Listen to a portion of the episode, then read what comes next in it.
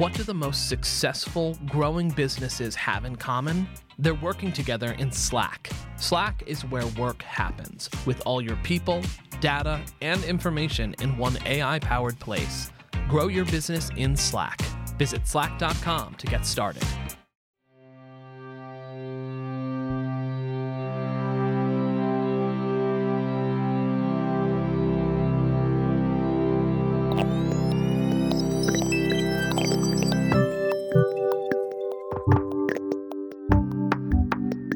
You're listening to What I Know.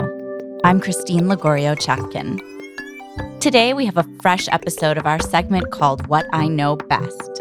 What I Know Best is a continuation of an interview with a guest from What I Know, but with a very specific focus.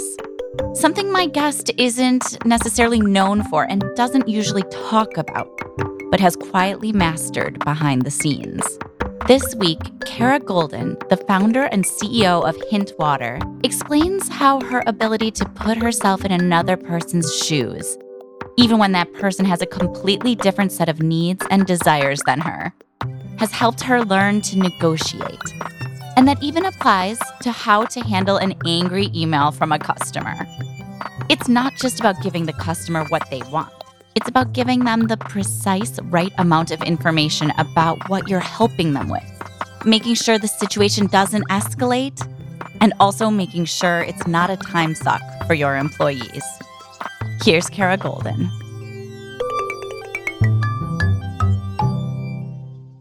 Maybe it's my superpower, one of my little superpowers yeah. to some extent, but I have a very good ability to always be thinking about the other side of the table and what do they actually want to get out of something. And what does that help you accomplish?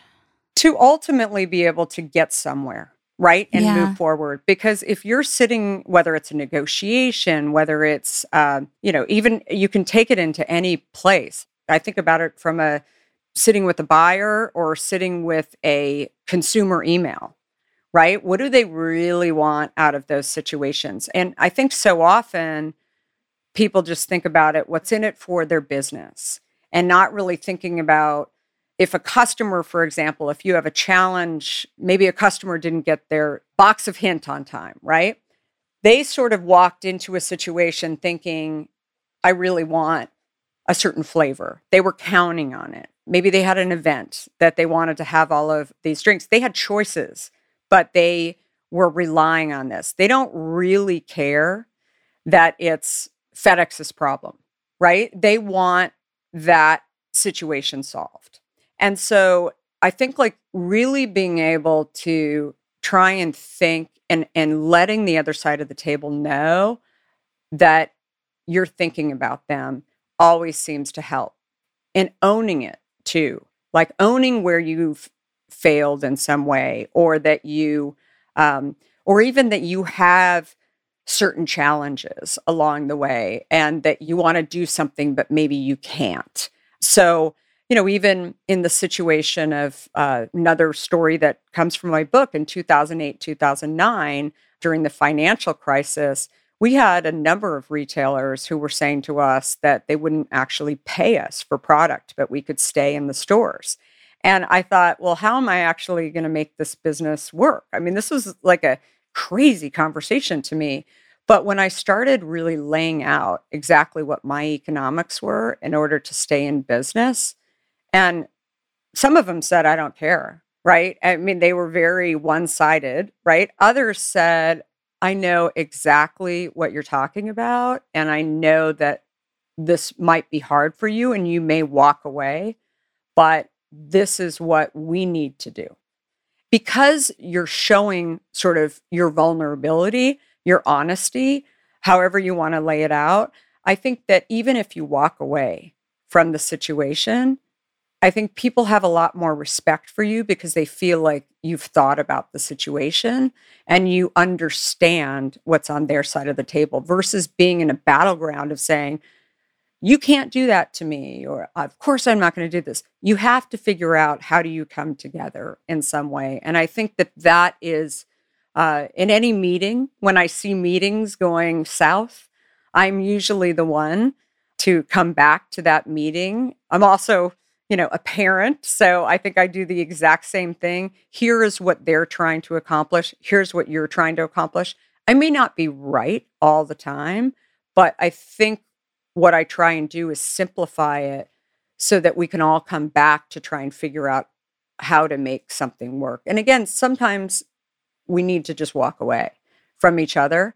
Knowing that is an option too is always definitely something that I think is important. But I think being able to think about the other side is is really, really critical.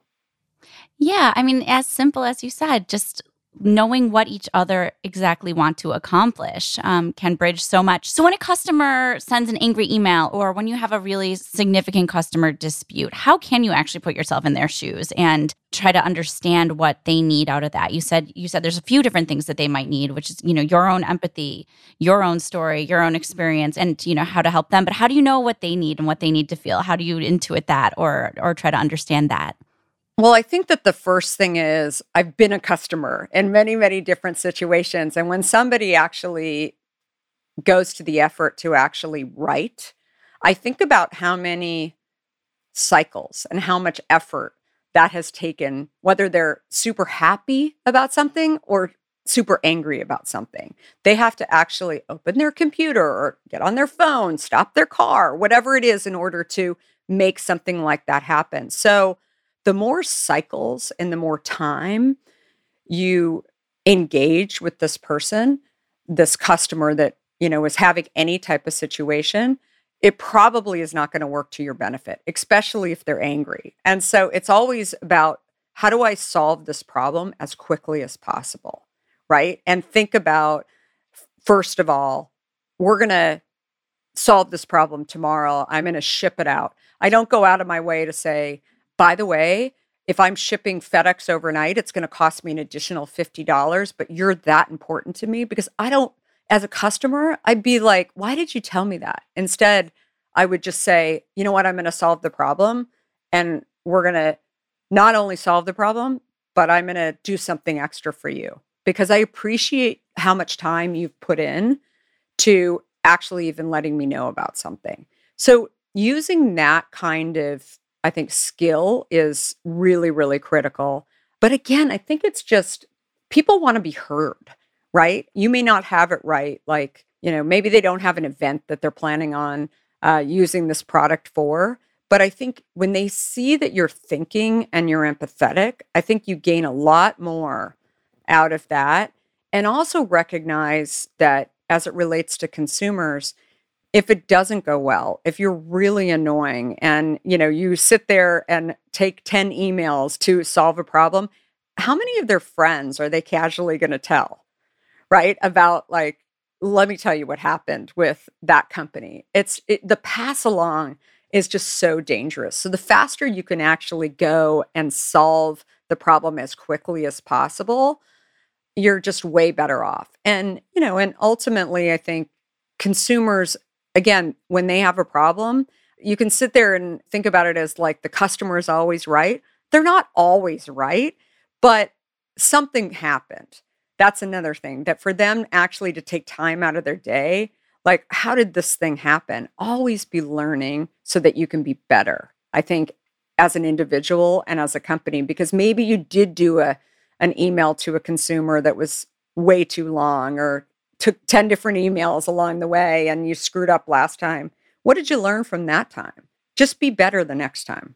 Yeah, it's so interesting. It sounds like it's kind of a balance of efficiency and kind of the right amount of information to almost prevent the situation from getting way worse than it is already, rather than just saying, hey, the customer's always right. Totally. Look, it's even in, in your world, it's it's thinking about when a consumer is actually writing to you, maybe on social media, and they're saying, I really, really liked what you wrote or or the person that you interviewed or or whatever. Like that person is capable of telling a lot more people.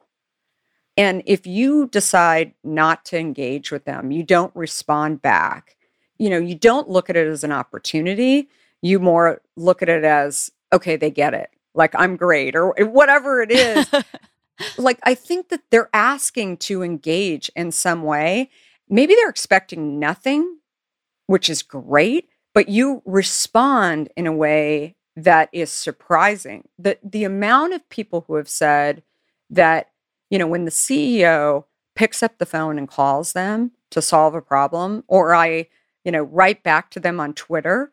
I, I mean, it's amazing how those people become your super fans, right? And they want to tell everybody about it. And they want to tell people about sort of how they feel, not just about you, but also about the brand. And again, maybe there was a problem a few days ago or weeks ago. Now all of a sudden you've turned it around just by listening, just by thinking about what they really want to achieve out of a situation. And I think that that is something that I think about a lot. And I th- and I think about it not just related to my product, but also, you know, when there's disagreements between, like I said, my kids, my friends, or just situations that are employees as well that it's trying to figure out how do we bridge those conversations so that you two can actually see the world, maybe not in the same way, but you come together in some way. Mm-hmm.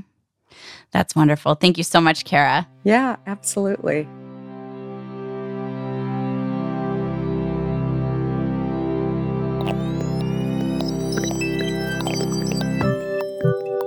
That was Kara Goldin, founder and CEO of Hint Water.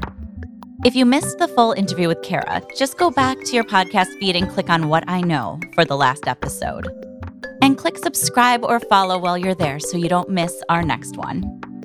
Our producer is Joshua Christensen, our production assistant is Blake Odom, and our editor is Nicholas Torres. I'm Christine Lagorio Chafkin. Thank you for listening to What I Know Best.